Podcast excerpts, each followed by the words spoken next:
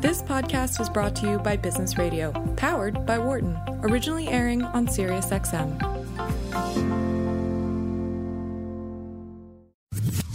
You're listening to Launchpad on Business Radio, powered by the Wharton School. Here again is Professor Karl Ulrich. Welcome back to Launchpad on Business Radio, powered by the Wharton School, Sirius XM Channel 132. I'm your host this week, Karl Ulrich. I'm the Vice Dean of Entrepreneurship and Innovation at Wharton, where I teach entrepreneurship, innovation, as well as product design. I'm happy to welcome into the studio my next guest, Alex Schuth, who is the co founder and chief operating officer of Denali Therapeutics. Alex, thanks for coming in. Karl, great to be here. Thanks. Great to be back on campus. Yeah. So, Alex, you're a Wharton School grad. That's right. Yeah, uh, 2005. 2005. That seems like just yesterday, but I guess it's now been 14 years. Seems like yesterday and a long time ago. and a long time ago.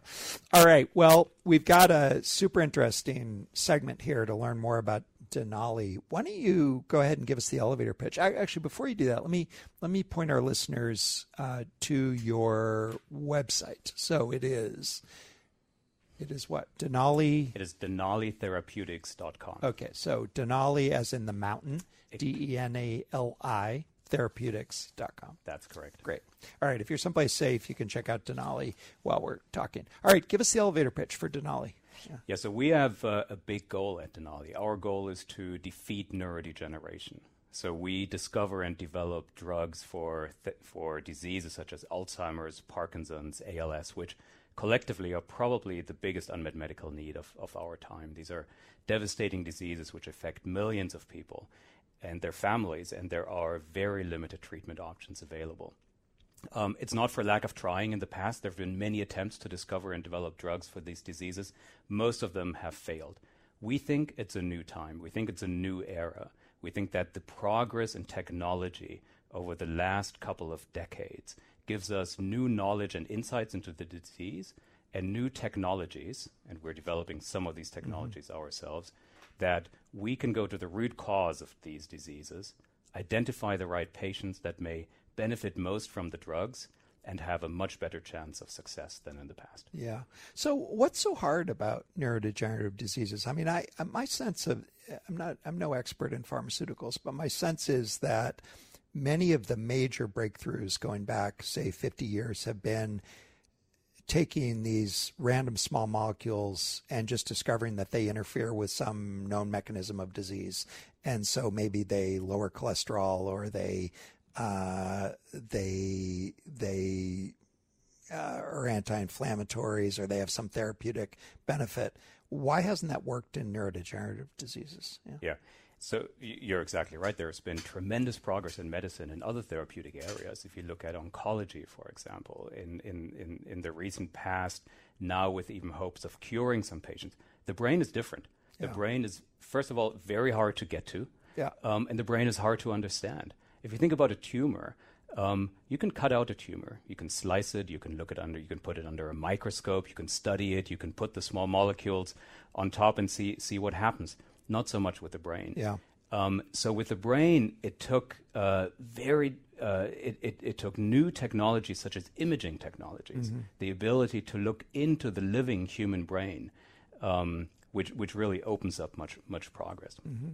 And is the approach that you take to addressing these diseases a? I mean, again, in the in the classic pharmaceutical industry, it was what I would call a push. You just tried some stuff and some of it. You didn't know whether you were going to get a, a hair loss drug or a diabetes drug. Uh, and it, but in with neurodegenerative diseases do you have to be more rational about the about the design? Do you have to look at understanding the mechanism and then say okay let's see if we can deliberately interfere with it yes. Yeah. That's that's ex- that's exactly it. Often the mechanism is not clear. So for yeah. Alzheimer's, for the longest time, the mechanism was not clear. Yeah. What sheds some light into the mechanism is the genetics. Mm-hmm. So if you follow the genetics, you can get some insights into the root causes of the disease.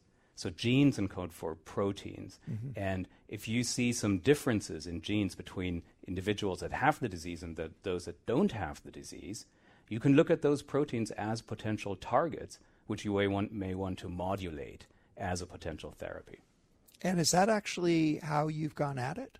That's exactly how we go at yeah. it. So we develop a broad portfolio of therapeutic candidates. We have 12, 12 drug candidates that we currently work mm-hmm. on. And every one of those targets, every one of those pathways, has a direct genetic link to the mm-hmm. disease. So we know that those pathways, those targets, are implicated in the mm-hmm. disease. Mm-hmm. So there is nothing trial and error yeah. um, with with the way we develop drugs, which is, by the way, the way oncologists develop yeah. oncology drugs. Yeah, days. and and this is in the.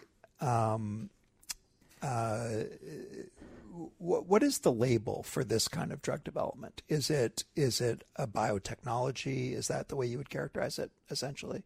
Yeah, it's yeah. very much biotechnology. You yeah. can also call it precision medicine. Yeah. What we're going after are very specific targets and probably also very specific patient populations. Yeah. So what we've seen in other fields of of, uh, of, of medicine, and again the oncology example, over time it became clear that breast can not all breast cancer is the same. It's actually different subtypes, yeah. subtypes of patients where the disease is driven by different biologies.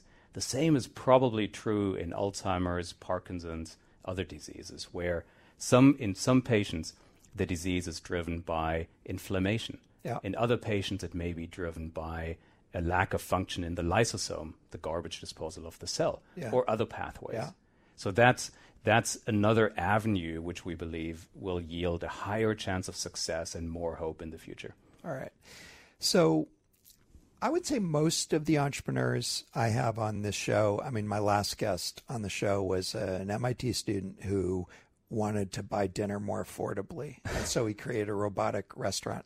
Uh, this somehow feels like a, might feel a little bit different. Like it wasn't you and your buddies sitting around the couch one day and saying, "You know, we ought to cure neurodegenerative disease." give us, no. give us the origin story of Denali. I'm, I'm, I'm, I'm glad, I'm glad you point that out. Um, so we launched Denali uh, just about four years ago, yeah. but the the idea, the commitment to do this goes uh, goes several years beyond, several years back to that. So the three co-founders, um, uh, Ryan Watts, who's our CEO, Mark Tessier-Lavigne, who's a board member of ours, and myself, we were working together at Genentech at a mm. time, at, at a, big biotech, biopharma company here in, in, in San Francisco. We're building neurodegeneration. We're helping to build neurodegeneration at Genentech. We started that in 2005. Mm. A few years in, we realized, um, well, we saw the potential that in order to really make breakthroughs, we probably have to do this in the company of our own. Yeah. Large companies, Genentech is an amazing company, has revolutionized medicine in, in, in, in certain areas. But in order to make really breakthroughs, mm. what you need is to you need to move really fast mm. and you need to take lots of risk. Mm. And that is really hard to do in the context of a large company. So that was in 2010 where the three of us got together at Mark's house and we made the commitment we, we have to do that. 2010 was not a great time to fund yeah. to found a company, especially not one that requires as much capital as as what we are doing. Yeah. So it took a few years. We iterated on the plan and on the path and what we'd work on, and then in 2015 we had um, the group of investors mm-hmm. uh, with us who saw the world the same way. It's a new era, it's a new time, the time is right. Let's go and do this. Yeah. You know, I, I I'm going to tell listeners a story. I had a I had Alex speak to my class uh, two years ago. He's just started, you know, about halfway, you know, two years ago in a four year journey so far. And you put up your co-founder slide, and the class literally busted out laughing. And the reason they busted out laughing was the backgrounds of your of your team. so maybe you can say a little bit about the background of this team. Yeah, ha- um, happy to. So so Ryan Watts he's he's our CEO. He is. Um, uh, he's a neuroscientist uh, by training. He led Genentech's neuroscience research group. Um, he's also uh, an amazing leader, um, yeah. in- incredibly inspiring. Um, the third of us, uh, Mark Tessier-Lavigne, when we got to know him, he was chief scientific officer um, at Genentech.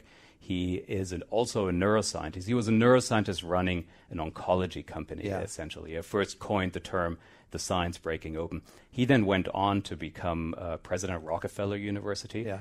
And uh, recently moved back to the Bay Area to be president at Stanford University. Yeah, so uh, not too many of us have a, a team like that, and are on the first slide of okay, here's our here's our team, and you also you're not too shabby yourself. So t- tell us what, what, tell us a little bit about your background. Yeah, yeah.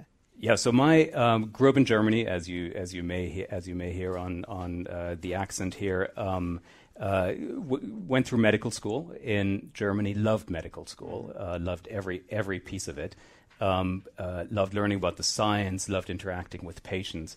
But at the end of medical school, it's somewhat sobering when you start clinical practice and you realize there's uh, the treatment options are really limited. There's mm. a lot of diseases where there's very little you can do. That was in 2000. 2000 was an area, an era, a time of also great optimism and enthusiasm, as you will remember. The uh, the, the human genome had just been uh, sequenced, President Clinton and Tony Blair stood out there and, and announced the human. So I thought I'm going to try something different for a while. Always had an interest in business, so switched over, worked for an investment bank for, for a bit, was in London uh, for, for a little over two years.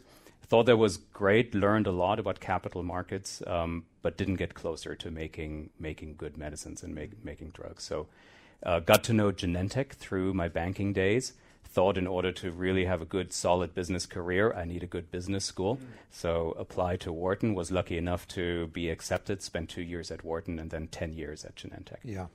Yeah. So I want to go back to that.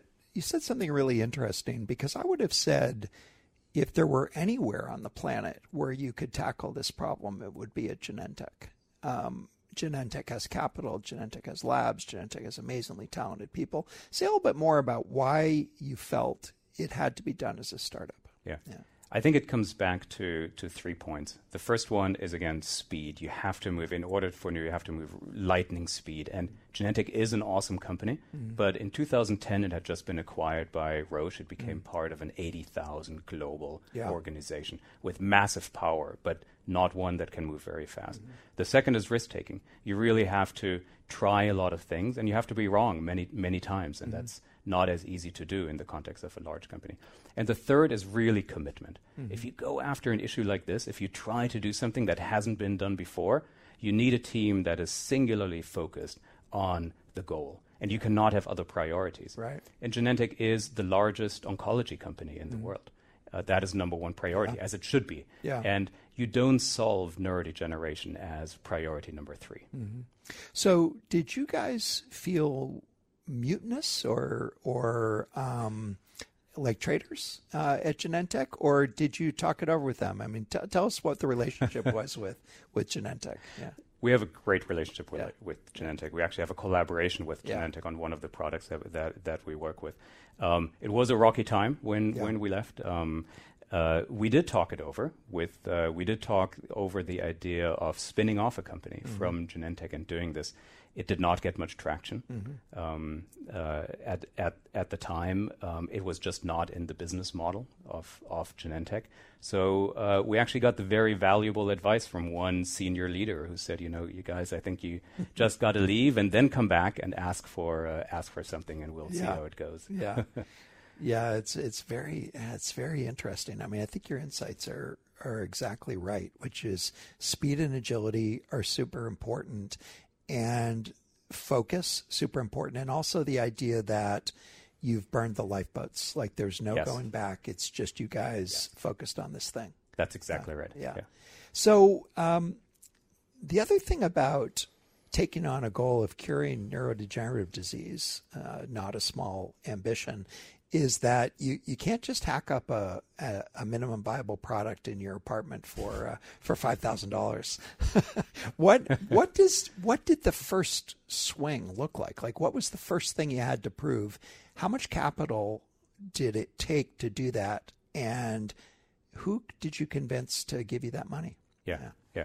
So we raised a lot of money in our in the Series A. We yeah. raised over two hundred million dollars in the Series A. All right, A. Pause right there. So that's a really big difference from building a a uh, food delivery app in in your apartment, which is two hundred million dollars just to get started in That's this right. space. Yeah. I will also say that we spent $175 million last year. So what we're doing is extraordinarily capital, yeah. capital intensive. Yeah. So, what kind of investor will give you 200 million bucks? Yeah.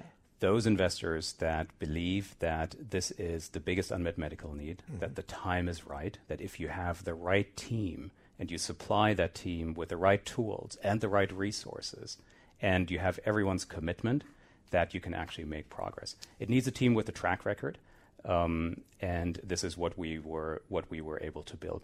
The investors that we had, our lead investors in the Series A, were very big ones and very sophisticated yeah. investors. It was Fidelity, it was Arch, it was Flagship, and interestingly, it was the Alaska Permanent Fund, mm. which is the, the, the, the, the quasi sovereign wealth fund of the state of Alaska. So you named the company after them? we did not name the company after them, but they did appreciate the name. yeah, yeah. And as I recall, it was also the was it the government of Singapore? That yeah, Temasek. That's correct. The yeah. government of Singapore yeah. also invested. Yeah. Yeah. So those are not your typical venture venture investors, but but they are financial investors, right? They were doing this.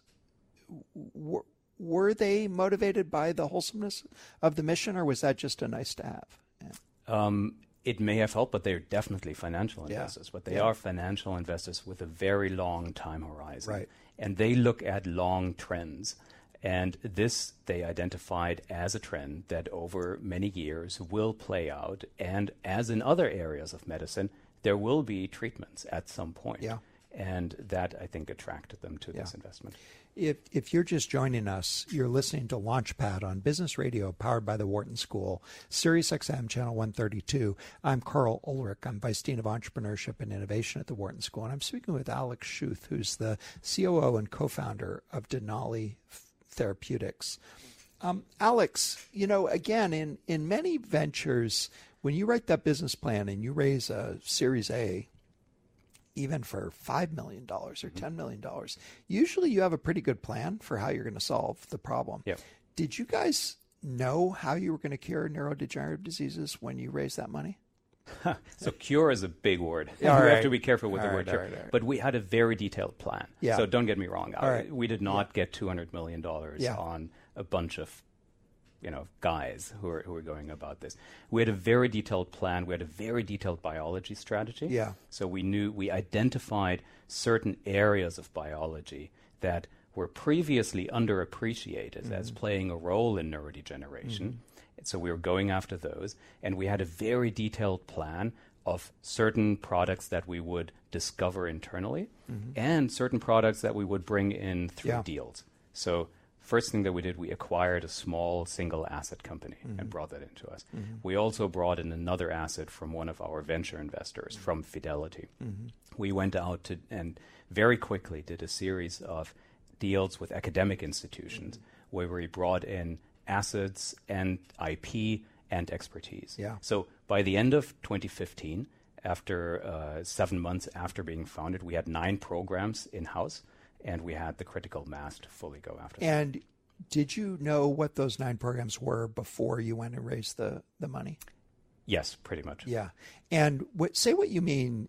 You say asset. It sounds yeah. like something the CIA would say.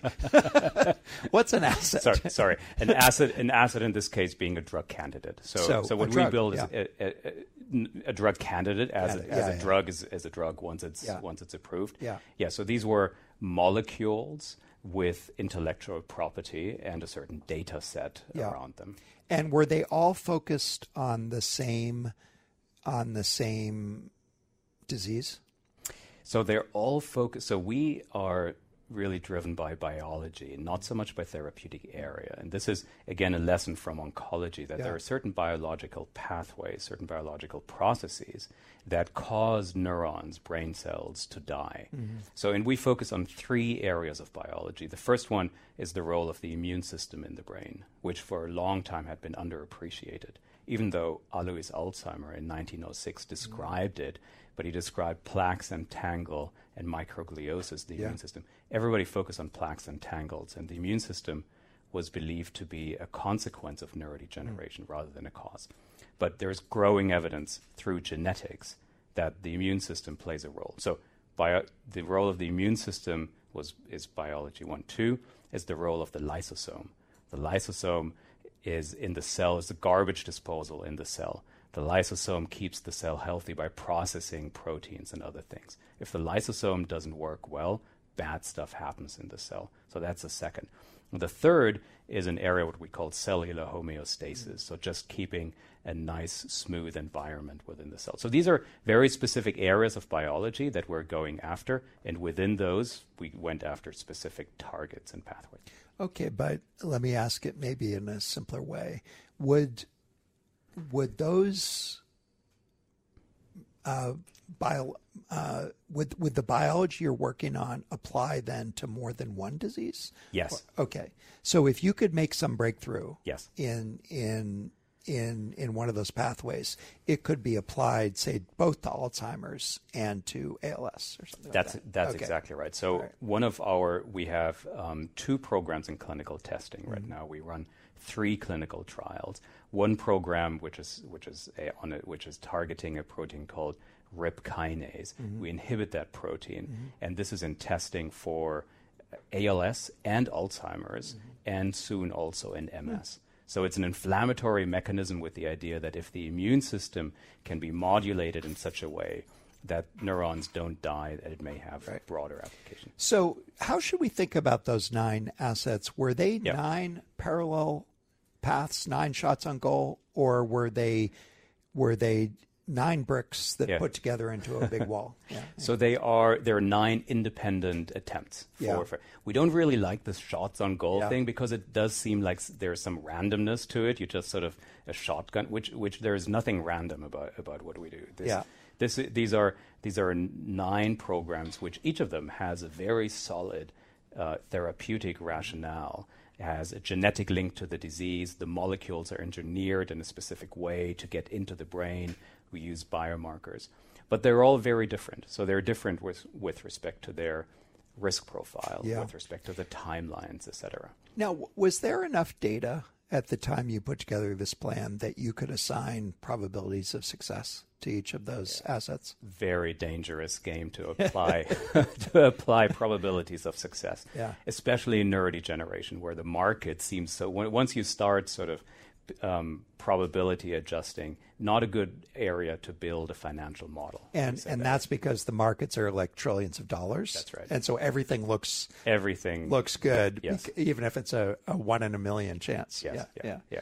You yeah. really have to treat everyone the same. You have to do the critical experiment on each of those programs. You have to do, as a good scientist would, the experiment to invalidate your hypothesis. But I guess what I'm trying to get at is you wanted to maximize the chance that you're going to yep. get something. Yep. Uh, clearly, you had some intuition that one asset was was not enough. Mm-hmm. But how did you know it wasn't going to take twenty? Yeah. So at some point, um, more is better, but at sometimes at some point you run into scale. Yeah. There's just so much you can do in a company. There's just mm-hmm. so many programs you can mm-hmm. you can execute with rigor and and full attention at the same time. We started at the end of the at that first year with nine. We have twelve now. It's also important to say we stopped six programs along the way and replenished them. So the idea is to constantly have a very dynamic portfolio. And you hear the language, so, asset and portfolio. Yeah. It's very much business school yeah. inspired portfolio modeling where you have independent, as much of independent assets as possible that are not linked. Right. Um, that don't share a, a, common cause of failure, potential cause of failure. Yeah. That's yeah. that. That's right. Yeah. But so let me let me see if I can feed that back to you. Mm-hmm. So, and uh, your argument is that from an organizational standpoint, you can't really handle more than about a dozen programs, and but you want, but more is all else equal, more is better. So that leads you to have about a dozen dozen programs. Some of those are going to fail, in which case you're going to replenish them. So you're always working on about a dozen. But is a dozen enough to be pretty sure that something's going to work? We could not be sure. Thanks for pressure testing yeah, this yeah, again. Yeah. We, we, we cannot be sure. We can give it the best shot that we have. We think we do through the rigorous approach on the science, through the technology, through the people, but there is no certainty in this business. Well, maybe you can just give us a sense of where you are. So you, you've, you now have 12 in the portfolio. Yep. And if I caught what you said right, there have been a total of about 18 That's right. that you've explored. That's right. Uh, are any of them, uh, you don't like the goal metaphor, are any of them uh, past the finish line? no. Yeah. No. Um, so we um, are in clinical testing for two of those programs Mm-hmm. across three different uh, indications. We plan by the end of this year to bring the next molecule, the next program, into the clinic. Um, we also have the broad preclinical portfolio, which will then subsequently yield clinical candidates. Yeah. All right. Well, Alex, on, on that note, we're going to take a little break and hold our listeners in suspense to hear what, what happens next. Um, I'm Karl Ulrich, Vice Dean of Entrepreneurship and Innovation, and I'm speaking this hour with Alex Schuth, who's the co founder of Denali Therapeutics. Stay with us as we continue our conversation after the short break.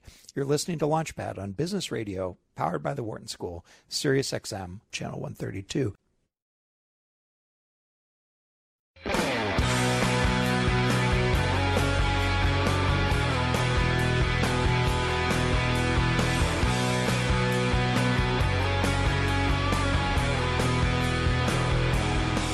Welcome back to Launchpad on Business Radio, powered by the Wharton School, Sirius XM Channel 132.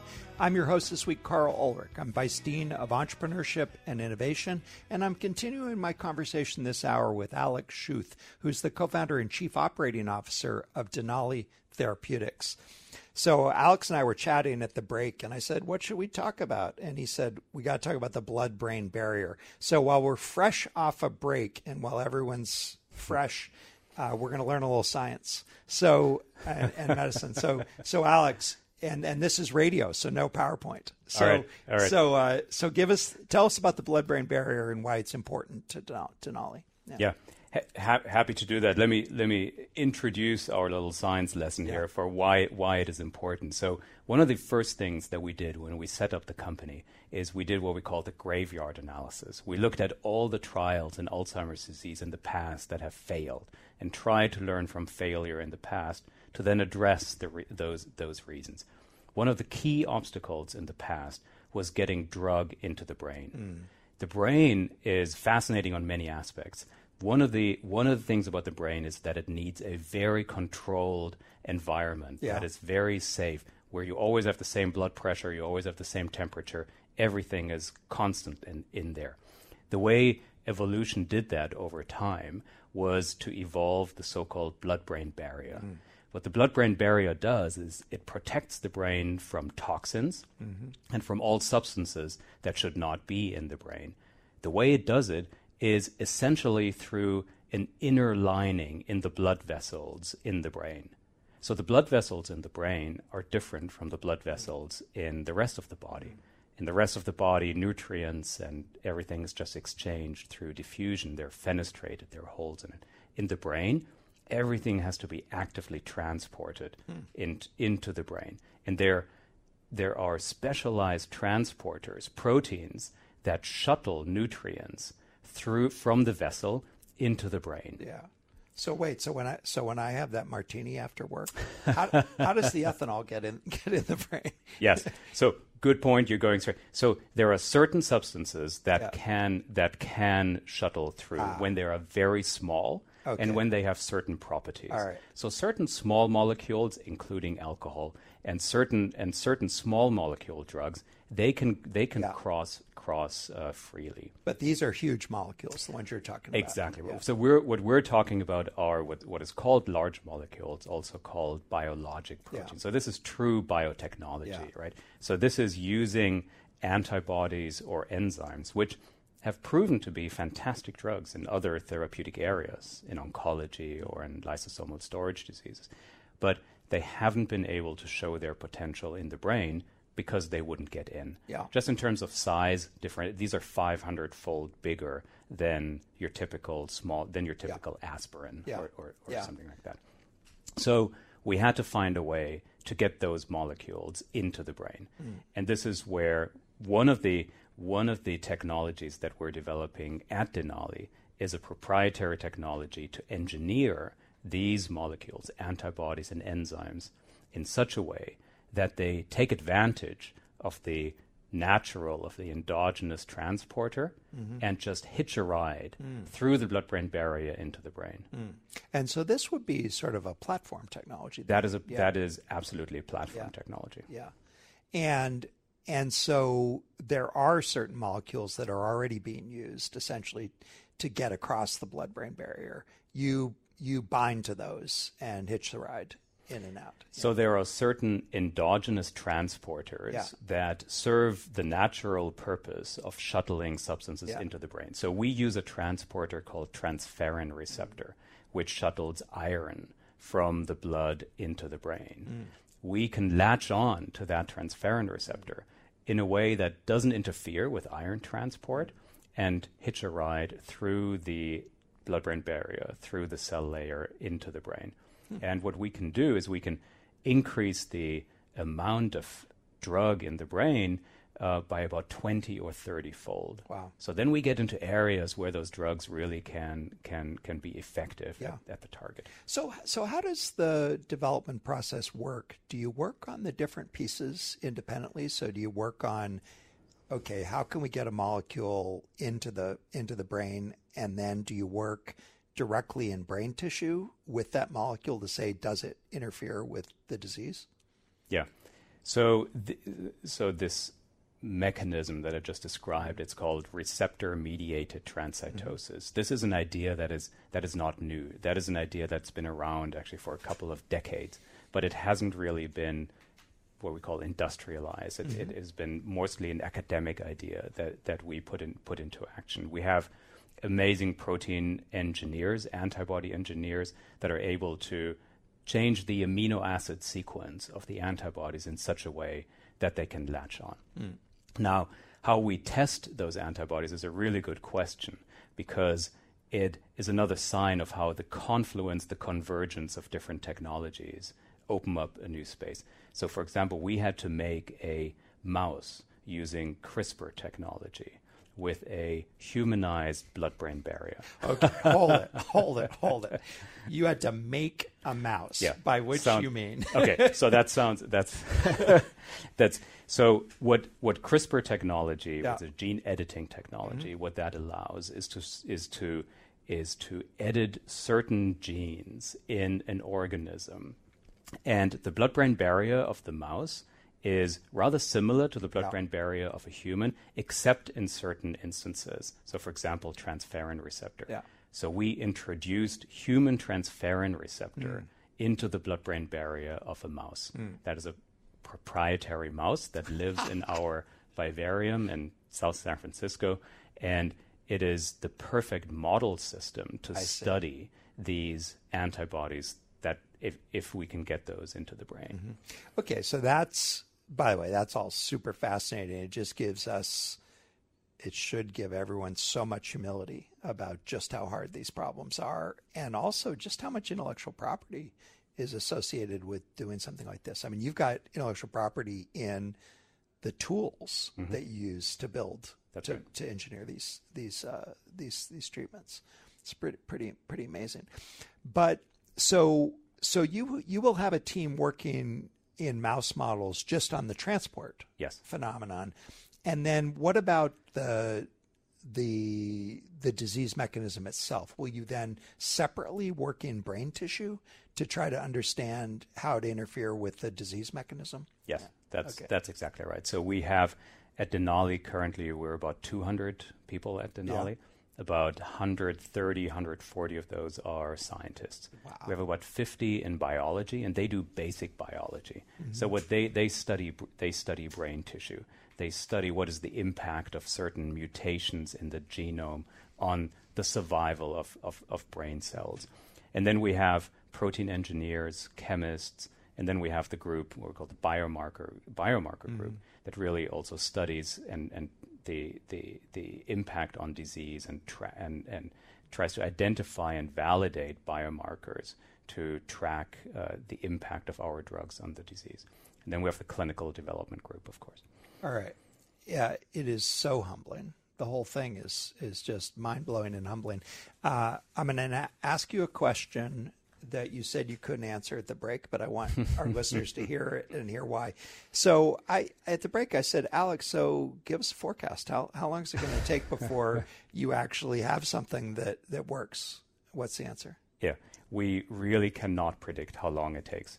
We there are we have two programs in clinical development right now. We Yeah. will take additional programs into clinical development, but we cannot be driven by a timeline on a on a time to market. Yeah. We have to be rigorous in the development. We have to be able to stop and we have to be ready to stop programs at any time Yeah. if the data if the data don't hold up. Yeah.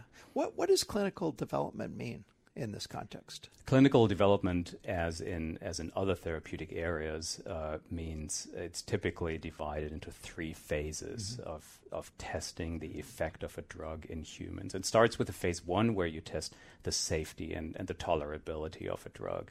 Then typically So those are health, healthy volunteers. Just does it make them sick? Yeah, That's right. It's Yeah. it's it's often healthy volunteers. Um, sometimes it's also directly in patients, but Yeah. but the primary endpoint is safety and tolerability, Mm-hmm. and also we try to learn more about the drug in those studies, what's called the pharmacokinetics and the pharmacodynamics, how the drug Mm-hmm. distributes in the body, and then also what's really important: do we modulate the biology? So through so-called biomarkers again. So we can test in healthy volunteers. We can test does the drug address the biology that we want to modulate? Right. Because healthies have the have the same biology Yeah. as as well.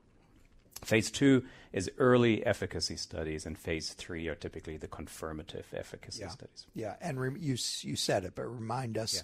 You have a couple of treatments that are in phase one. Is that right? That's right. Yeah. Okay. So you got a lot a lot of road ahead of you. That's correct. that is correct. And I will I will uh, agree with your point that it is very humbling along the way. Yeah. Yeah. So so I I, wanted to ask you that because it tees up a a question I've wanted to ask, which is you hear so many people lamenting that Wall Street has short-term perspective, no one's willing to invest for the for the long term. Everyone's looking quarter to quarter.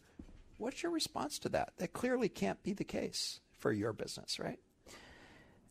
It is not the case. Um, it was not our experience, but I will not generalize with Yeah. respect to investors here. So, what we have found, with the investors that we have, I don't think they are the average investor.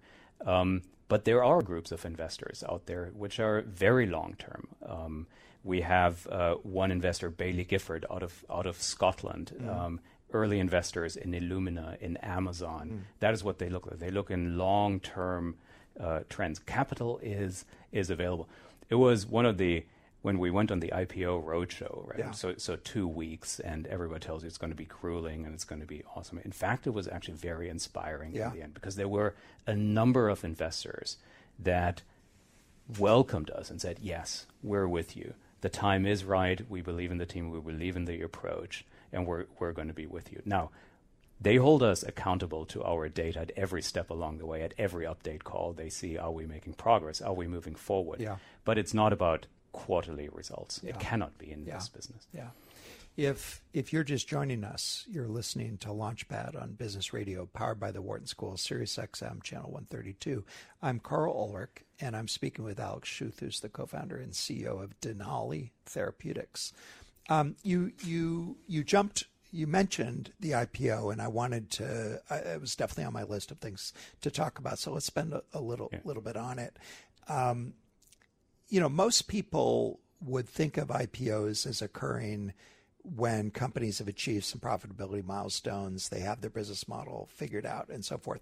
That's not really the way it works in in pharmaceuticals. Uh, talk, tell us a little bit about why that is. Yeah. The capital market for biotech company under it's very sophisticated investors. They understand the science, they understand the timelines, they understand the risks that are that are involved.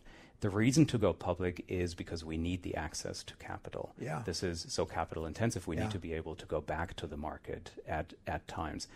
It's not uncommon. In, in fact, it is by now the almost the norm for companies to go public in early phases of clinical development. Yeah. There are also companies that go public in, in, in preclinical.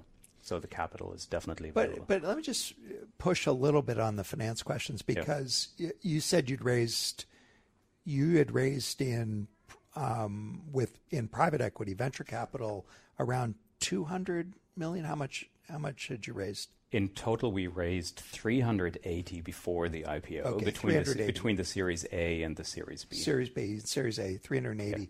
But in today's world, there are plenty of private equity investors who will do billion dollar uh, private private investments. Um, why do you choose IPO over using one of those investors? Those billion dollar investments are less common in, in the biotech space, Yeah. maybe more in the technology space. But really, the, the driver for us was we need the access to the very liquid, very deep um, public market. Yeah. We need to be able to go back to the market at any time and not be not be uh, dependent on Yeah. the private market. Yeah, so probably just to put a little sharper point on that, when you get a billion dollars from SoftBank, they are taking a they have a 90% probability of success with that investment something like that. Uh, a billion dollar bet on you guys is not a 90% probability of success. So you would have to be a very very deep pocketed investor to take those kinds, kinds right. of bets yeah. so uh, explain just a little bit how how the public markets work. So you raised 240 million dollars something like that in the in the IPO um, can you literally at any moment get another hundred million dollars if you need to is that the way it works yeah So we have not raised more money Yeah. sin- since the IPO. Um, the public market is very liquid Yeah. through shelf filings. It is it is possible to raise money um, on on very short notice Yeah. when when needed. Um, it is in biotech an established, a very established, very liquid, very transparent market. Yeah. All right. So so let's go back to the actual IPO process. So it's not that unusual a thing. It's a standard thing in in in biotech.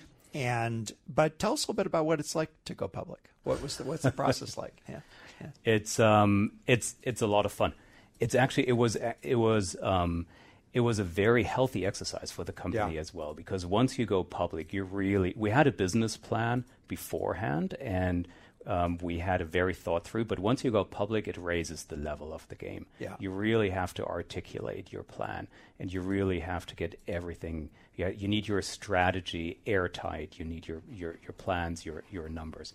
So we knew that we had the company set up from the beginning as at some point we will go public. So we had all the controls and everything in place. So the transition for us was not as dramatic um, as it might be for some other companies. So we went public in uh, December of, of 2017. Um, we had a number of our investors previously that are public market investors. So we knew that we knew a large group of the investors that would invest in the IPO. Ah, I see. Like Fidelity, for instance, those right. kinds of players. Fidelity, Temasek, Yeah. Baillie Gifford, Yeah. and there were several others who, who knew they would participate in Yeah. The IPO. So I, I I couldn't resist just taking a look at your share price, and I'm sure you know I know you're an officer of public companies, so you have to be super careful about this. But but um, uh, your share price moved 10 percent today. Uh, so what's it like to deal with that volatility that's out there just in public uh, every day? Yeah.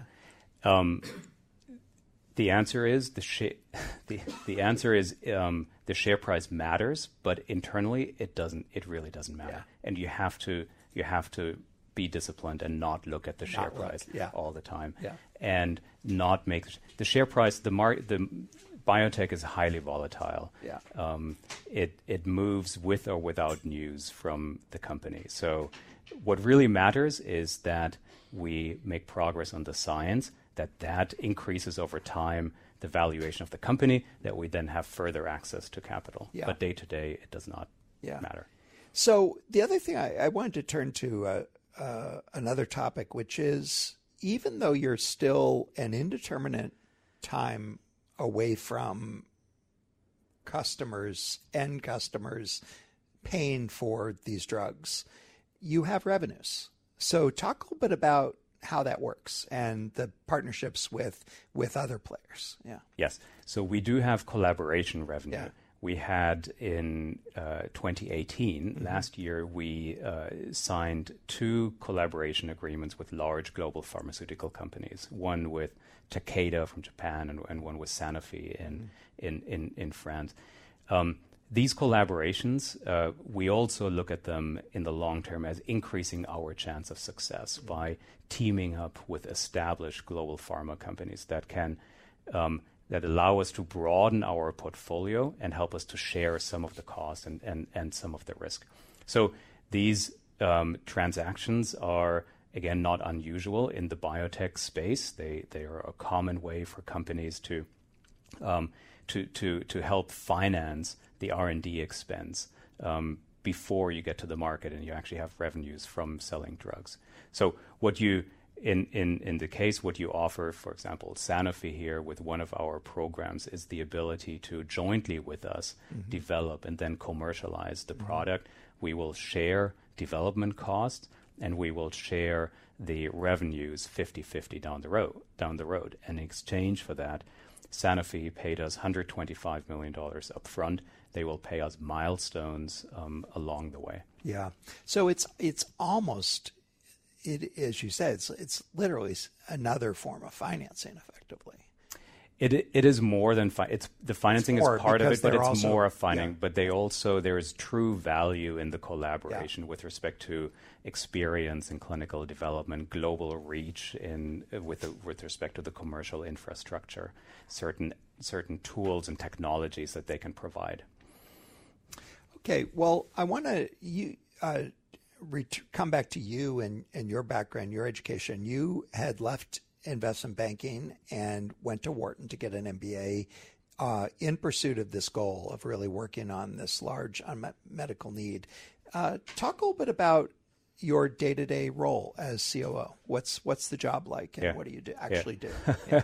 it's it's uh, it's a little bit of everything, but what what my what my role is is um, everything around our pipeline and our portfolio. So it's portfolio management and corporate development. So it's broadly around portfolio strategy. The question: How many programs do we work on? Yeah. Where do we get those programs from? How do we partner up with large pharmaceutical companies in the execution of that? So in my team are the the program directors, the people who work um, who, who drive the program execution day to day, as well as uh, the deal makers who and the alliance managers who work with academic institutions and other companies. And and how has, if you reflect on the decision you made back, how many years it's been, fifteen, almost twenty years, make the decision to leave clinical practice and to pursue business uh, was that the right decision? And and how have you reflected on that uh, in in this role?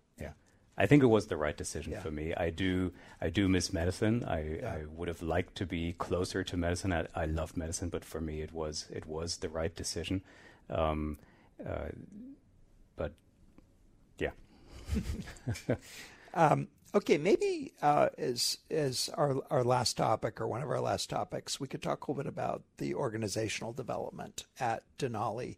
You are a company that has to plan for really long time horizons, and your primary asset is human capital. Yeah. So, talk a little bit about how you've thought about building the comp- building the organization. Yeah. yeah. It's it's a really good point because we are in this for the long term and our people need to be in this for the long term. So we think a lot about sustainable high performance, right? So if you found if you found a company, if you start in a startup, there is so much going on and it's it's a race and it's um, uh, it is it is it is wild, it's exhausting. People work work hard in a long time, but you have to have people that are able to to work for years and, and, and maybe for, mm-hmm. for, for many years on this program. So we think a lot about um, we think a lot about culture. We think a lot about values. We think a lot about different phenotypes of people, right? How to recognize and to sell it. Types. so, all right. So it gives away that we are a biology company. Yeah. So phenotypes is there are different people on a team. Take a sports analogy. Yeah. You need different team. You need yeah. different players on a team. Um, in many companies, it's the inventor get, that gets all the credit and all the spotlight. But the reality is, the inventor, him or herself, doesn't really get anywhere. Inventor needs a problem solver, mm-hmm. needs an accelerator, needs a connector that pulls in other resources, needs a what we call a grinder as well. So somebody who just walks through. So we think a lot. We think a lot about um, how do we build a company for the long term. Mm-hmm. Um, and and so, what does tell us a little bit about the feel of Denali? What's it like? What does it look like? And what does the organization feel like? Yeah, it uh, it uh, is awesome. It yeah. it what what really look looking back at those four years, what really blows me away when I when I walk in in the morning are the people that that joined us, and it has exceeded my and Ryan's and, and Mark's wildest expectation. It's it's not the number of people; it's it's the type of people, it's their their qualification, but really how they show up every day, and it's the it's the commitment. So if you we, if you summarize the feel at Denali, it's this commitment. It's commitment to the because mm-hmm. the cause of defeating g- degeneration, but then really commitment to each other. So this feeling that we're all in this together that there is no individual success, that we can only succeed together. So it's a very non hierarchical group. Yeah. So it's it's Silicon Valley inspired open office. There's no there's there's no assigned seating. Um, we have no org chart. Um, literally no org. Literally chart. no org chart, which yeah. drives some people crazy at yeah. some point. Where so to, but we think org charts box people in. Yeah. Right. It shows where they are, and so we try to stay away from titles as much as possible. We don't talk about titles. It doesn't matter if on a team somebody is a director or a senior director. So it is a very collaborative organization. What we cannot have is people with, with big egos. Yeah. We cannot have people who think that they can that we can solve things. So it's it's uh, it's an exciting and, and also a very fun environment. But you mentioned the point earlier. It's also very humbling. We have setbacks. I mentioned the six programs that we stopped along the way. We have we have some successes and we have setbacks yeah. um, all the time. Yeah. You know, I've wondered if it takes a certain kind of person to work on a project where you may not even in your own career see the end of the program. That's right. Yeah. So that's, it's a pretty special kind of person who will who will work in in in that kind of environment. you probably have to focus on the satisfaction of process as much as anything you would ha- you have to be driven by the mission. You really have to be driven by the cause, and you have to really believe that every day you're getting a step closer, or over time you get closer to that goal. I wouldn't say we're driven by process. I, yeah, yeah, yeah. I know what you mean. uh, by the journey. Yes. Yeah, yeah, yes. yeah. All right. Well, uh, Alex, every time I I talk to you and I hear about Denali, I am humbled and also just awed and uh, so thankful that you guys are doing this work. So thanks so much for making the time to come into the studio and telling us this fascinating story. Thank you so much, Karl, for inviting me. That was great. All right. You can check out Denali online at denalitherapeutics.com.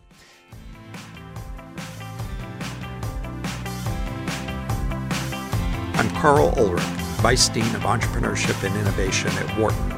Launchpad is produced by Business Radio, powered by the Wharton School. The show airs live on Wednesdays from 7 to 9 p.m. You can find more episodes of this podcast on SoundCloud or on iTunes. For more insight from Business Radio, please visit businessradio.wharton.upenn.edu.